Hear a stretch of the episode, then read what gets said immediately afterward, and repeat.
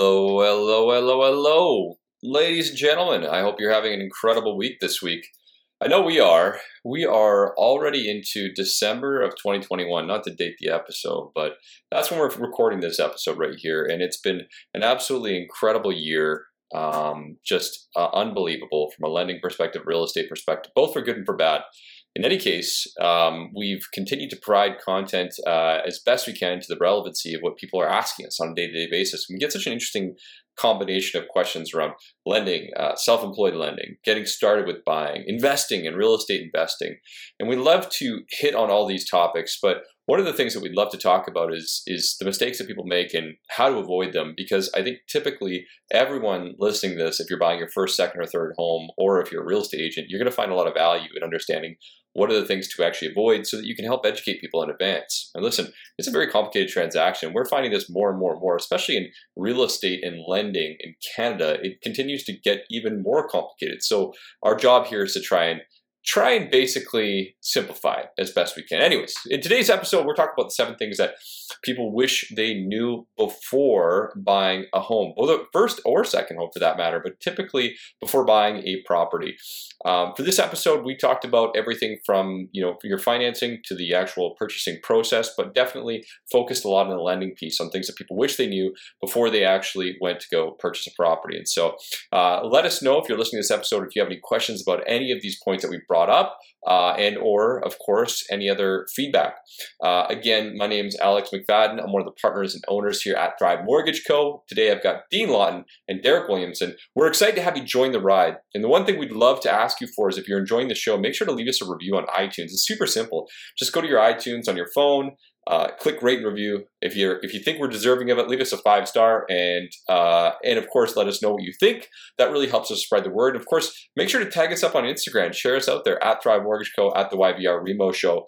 Uh, we have a lot of great future content planned around investing, more guests for the new year, and uh, just so much more information. And of course, the last thing I'll note is that if you have a specific question you can go onto Spotify or the Anchor Anchor app, Anchor A N C H O R, and you actually can send us a voice note. So if you want to be on the show, featured, asking us a question, make sure to send us a voice note uh, so we can answer that question for you. Anyhow, folks, enjoy the show today. Uh, we'll see you on the other side, and talk soon.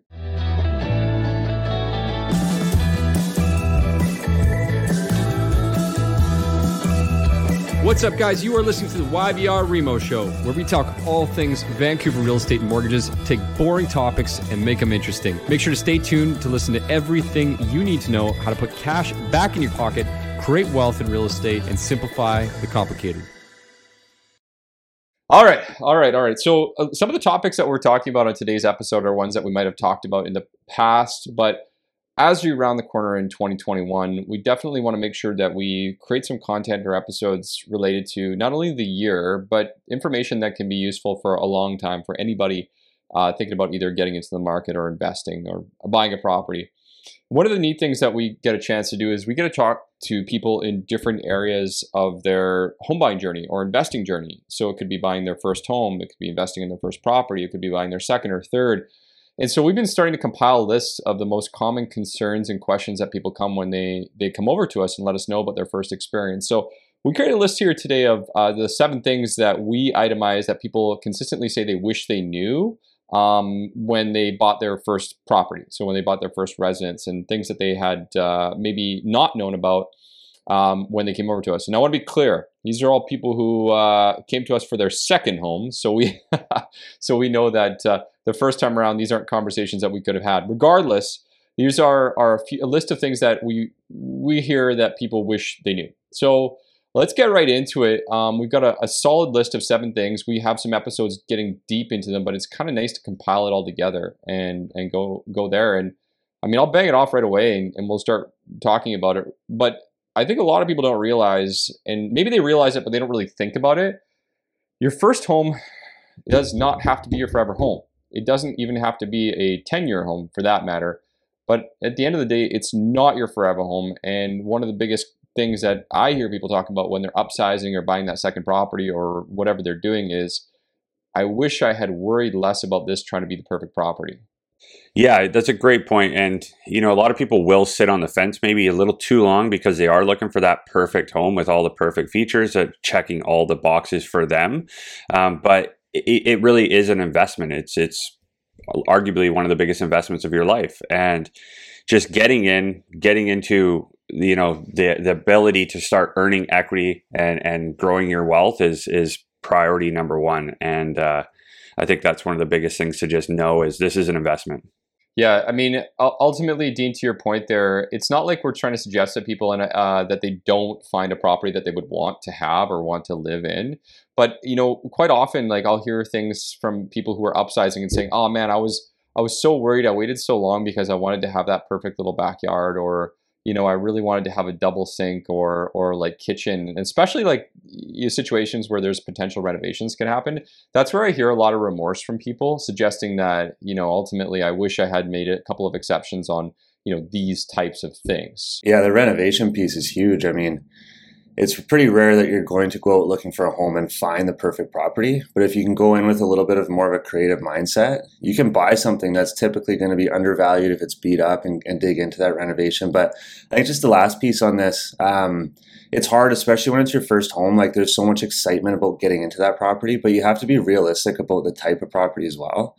Like a lot of people that we talk to, you know, a lot of people come and say they want a five year fix, they're buying a one bedroom condo it's not very realistic that someone's going to live in a one bedroom condo for or five years because who knows, right? Like you meet a partner, you, you have a kid, you get a dog, whatever. Like there's all these life situations that are most likely going to push you into a bigger property.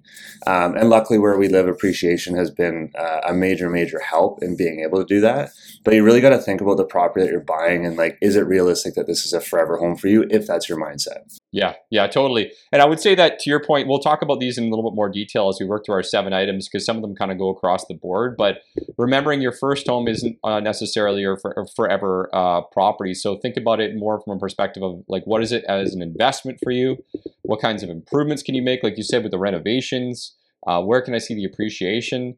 And ultimately, if I need to, you know, keep it and, and rent it out or upsize, what is that going to look like for me in the future? So that would be the first uh, uh, big thing that people says they say they wish says, oh my gosh, say they wish they knew when they're buying their first property. All right, let's get into number two. It's all about down payments. Now, the funny thing about this is that you know, obviously, a lot of first-time buyers go to their their banks because that's where their mom and dad went. We hear that all the time. They go directly to their bank and they get their advice there.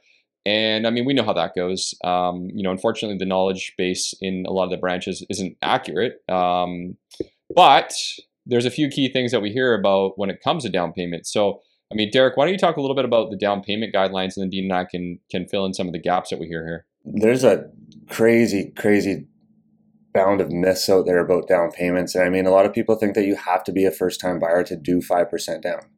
Not the case, right? So, like, I've talked to people that have already owned a home in the past, they sold it, and they're looking to get into the market again, and they're like saving, saving, saving, trying to get to 20%, not realizing that they could have bought a year ago with their 5% down, right? So 5% down is absolutely available to anybody as long as it's owner occupied in Canada uh, under $500,000. If you get over $500,000, you have to put 10% on that portion.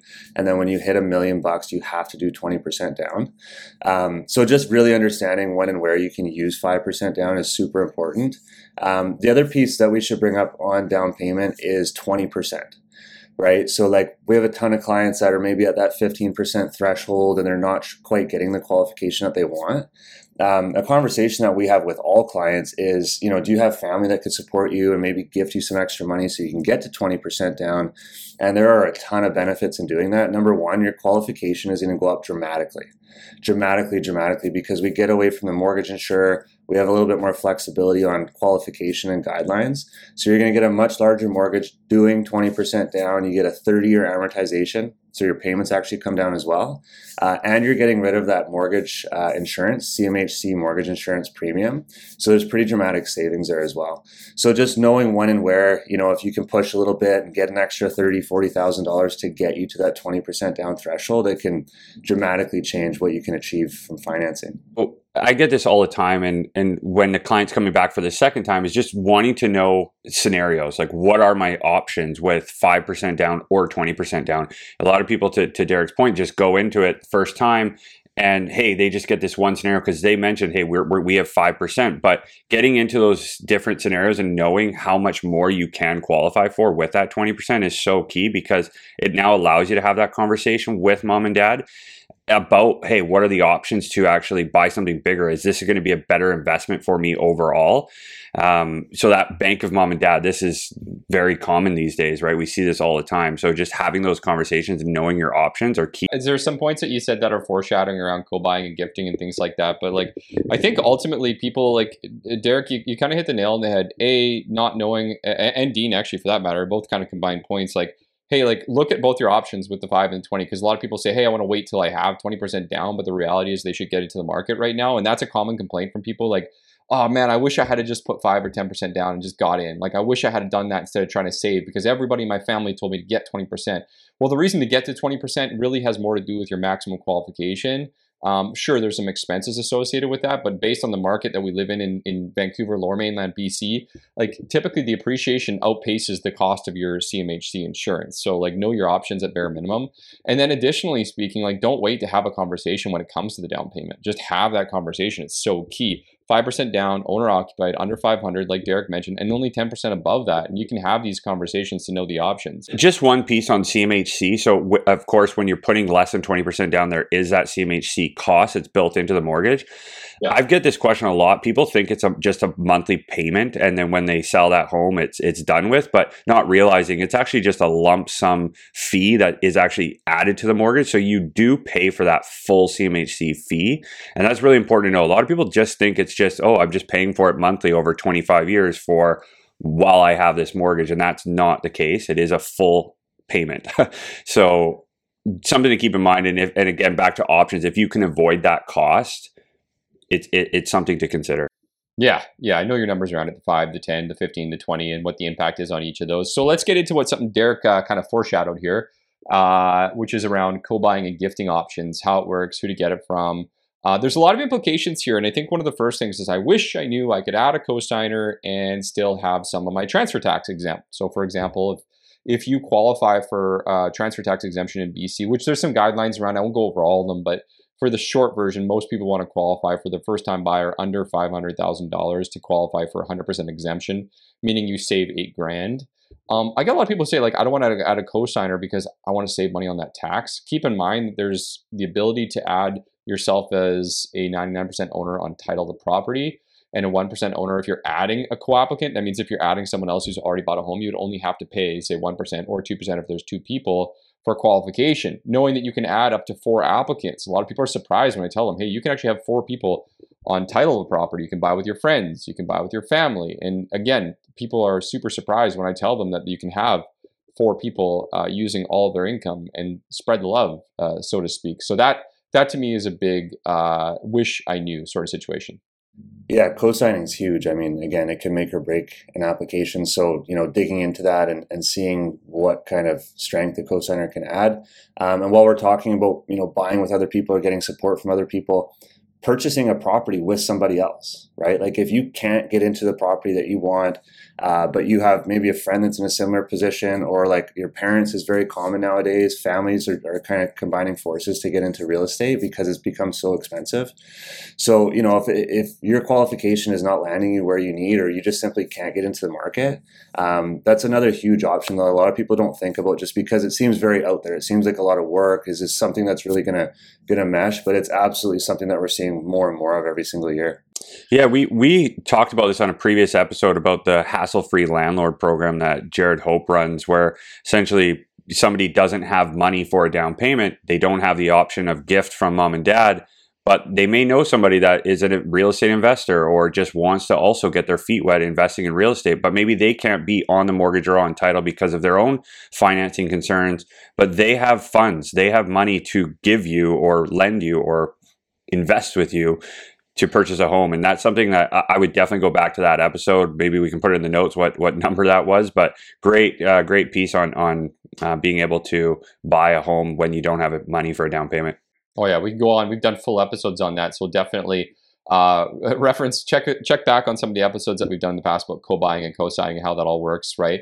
Um, the other point really quickly on that is around the gifting options which we briefly touched on and where you can get the gifting which i know we're kind of alluding to right now but you know, talking to your family. Again, another thing is like, oh man, I wish I'd talked to my grandparents before I bought because they were going to do an inheritance and we didn't talk about it. And then I bought a house, right?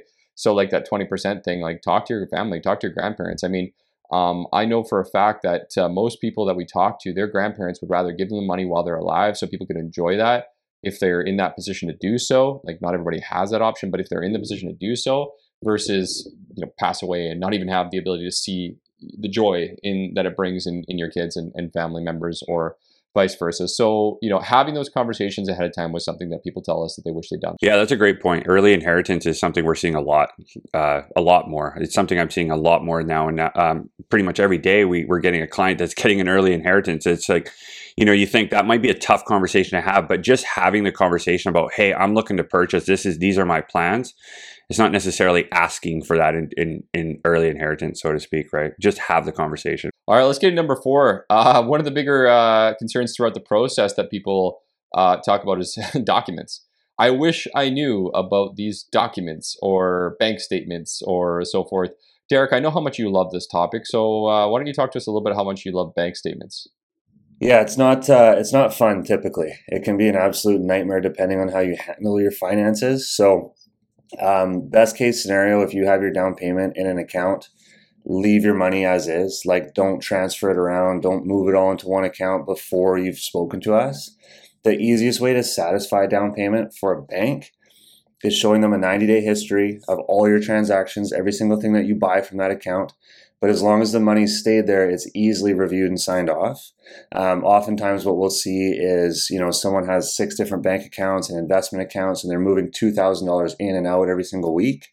Every single one of those deposits has to be traced back. So now we're getting 90 day bank statements on seven different accounts, trying to trace deposits and it can just become very very grueling and it sucks because we don't want to have to have these conversations right but the banks are going to absolutely put a halt on this. They actually won't fund your mortgage if we can't get through the down payment documentation. So that's piece, piece of advice I can give anyone going into a purchase is save your money in one account or a couple accounts if that's how you're doing it investing, but leave it there. Don't transfer the money all around until we've given the bank all the documentation and they've reviewed and signed off. Then you can do what, what you wish with your funds. This is a big one. Just documents in general. I get this all the time. I wish I knew how many documents I needed to put together. It was a mountain of documents and it was stressful and it is stressful. And it's one of the reasons why we ask for all these documents up front, where a lot of people will walk into the bank and they get very little document requests and they think, wow, this is gonna be so easy. They just ask me for my pay stub and and there you go. I have my T4 and I'm I'm I'm pre-approved. And then they get to the live offer. So now they got an accept offer and they're at you know, we have five days to gather a pile of documents, and it's very stressful. And knowing that ahead of time is is is so key. Being able to prepare for all those documents is so important, and it's why we do our due diligence as a team up front. So again, it is it's not fun. it's not fun getting these documents, but be prepared and we'll help you get there and that's that's such a big piece yeah you know we get those questions on us on a daily hey do i actually need to show you 90 days of history do I actually need to give you my employment letter, my pay stub, these types of things? Well, in reality, sure, like you don't have to show it to us, but if you want accurate answers, we can only give you what you give us. And I mean, I'm going to end off talking about what I started off with, Derek. I think in a lot of times we're getting the bank statements to help you understand the practice of what you're going to do. And most people thank us in the end. They're like, oh, yeah, yeah, okay, so if I don't buy in three months, well, I need to provide these 90 days again. You're like, yes, okay, well, I know what to do now. I know the experience. I know what I should expect. It doesn't mean they're not going to have to still provide the statements and all the fun that moves around, but it just makes a little bit of a better experience. So keep that in mind when you're throwing your money in this account to that account to this account to that account, that uh, you're basically going to have to set up a diagram. And get a handle on your online banking because some people don't use online banking and they're trying to do it from their phone they're not really familiar with how to filter out the certain days. They're going into the branch and waiting like in a 15 person lineup just to get these bank statements for us. So get familiar with your online banking system and make sure you can filter those out, pull them off as a nice clean PDF with your name on it, and you're good. It's a virtual world. World. It's a virtual world.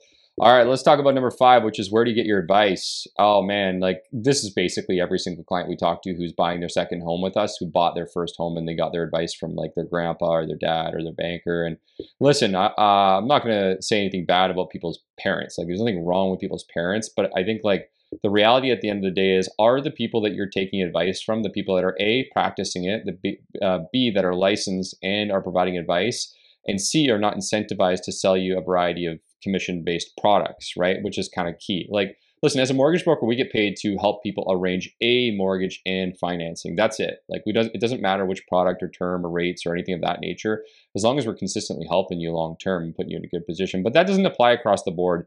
Uh, and there's nothing bad to be said about people in the branches or banks or anything of that nature. But again, keep in mind, they're incentivized to sell you now an RSP or a TSA or whatever the bank manager pushes that month, right? At the end of the day, they have to hit certain guidelines.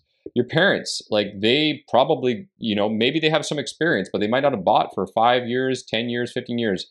Five years in the real estate world is like light years. Like that's a long ways away.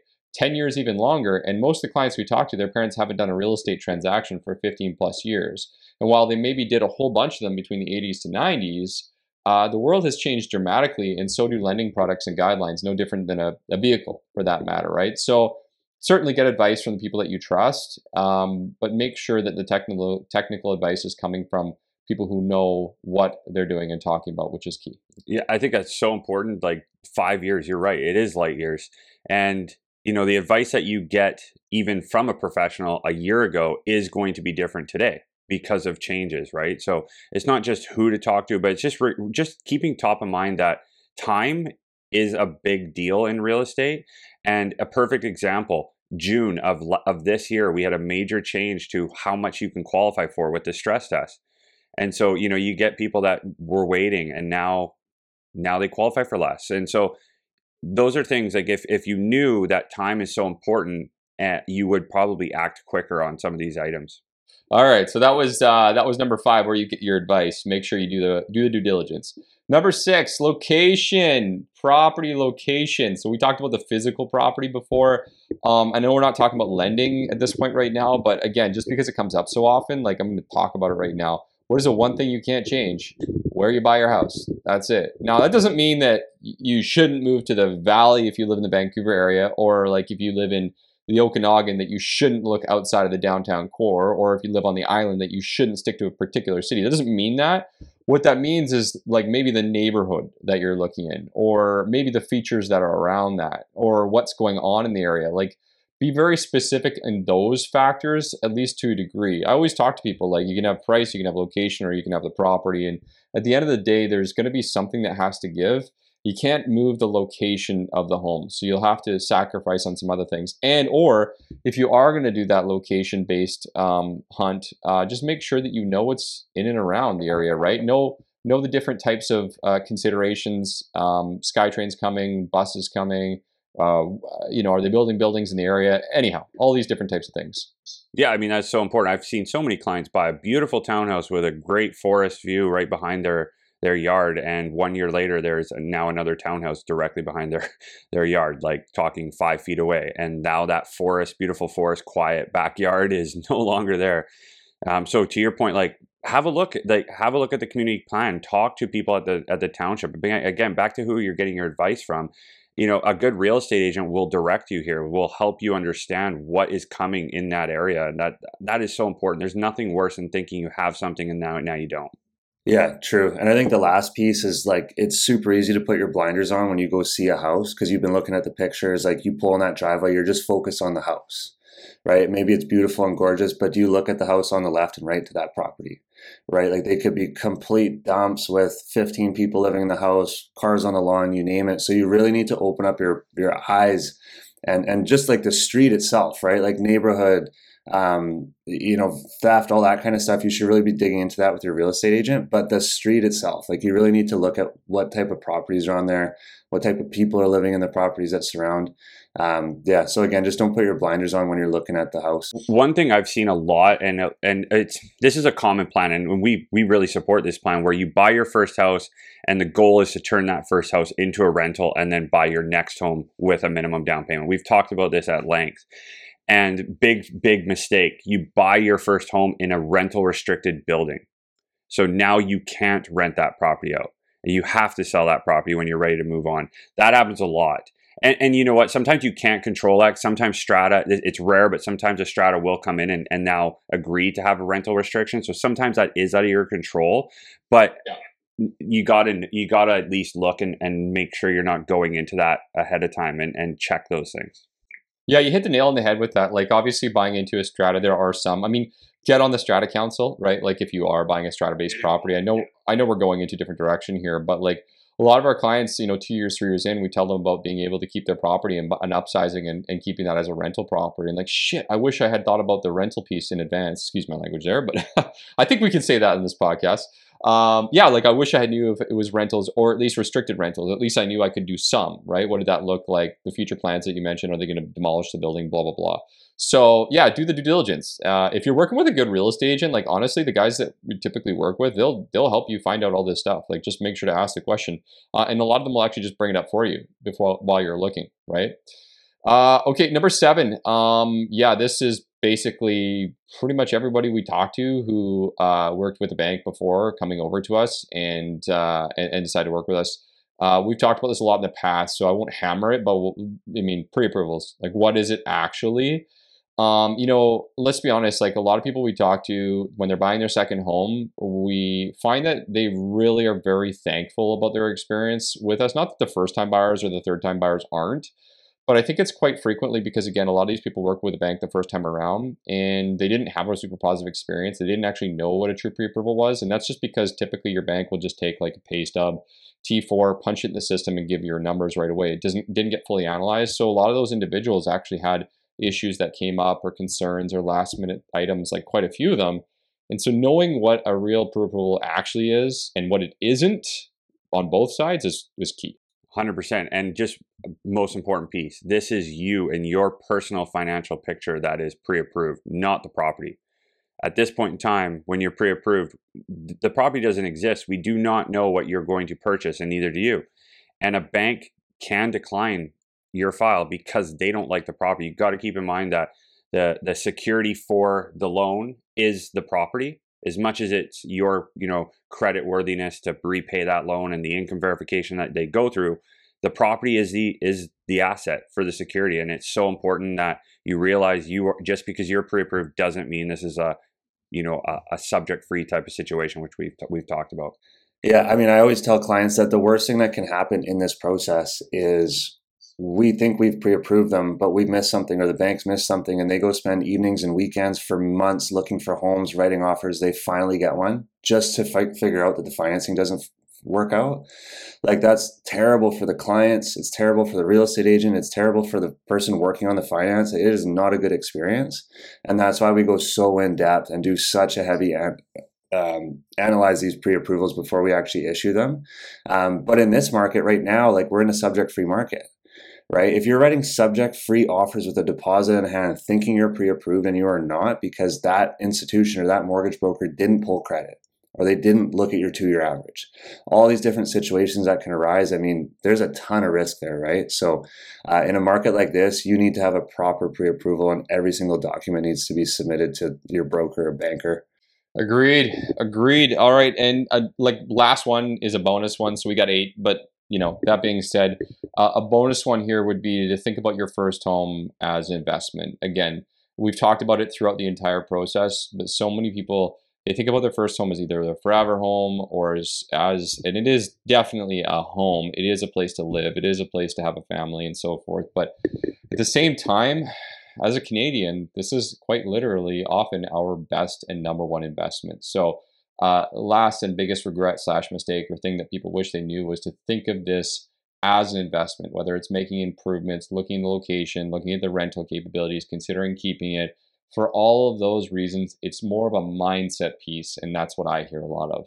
I'm going to go off the board. It's something we should have talked about, but knowing the product, we've seen people get stuck in big penalty situations or mortgages that can't be moved, meaning you can't refinance and go to another lender. So we need to come back around and do a real deep dive on knowing the product. I think we've talked about this in the past, but that can just devastate you. So, and that's what we're here for. And again, who you're getting your advice from. So uh, I just had to throw that out there. I agree. Any, Derek, anything else to add on the uh, investment piece? No, I mean, yeah, like the stat says, I think 95 or 97% of Canadians' wealth is in real estate, right? Oh. Like, pretty amazing when you think about that stat. Circle that stat, throw it on the board. That's what you need to think about all day long. So think of it as an investment. And if the person that you're working with to get your financing and real estate advice doesn't understand real estate as investment, move on.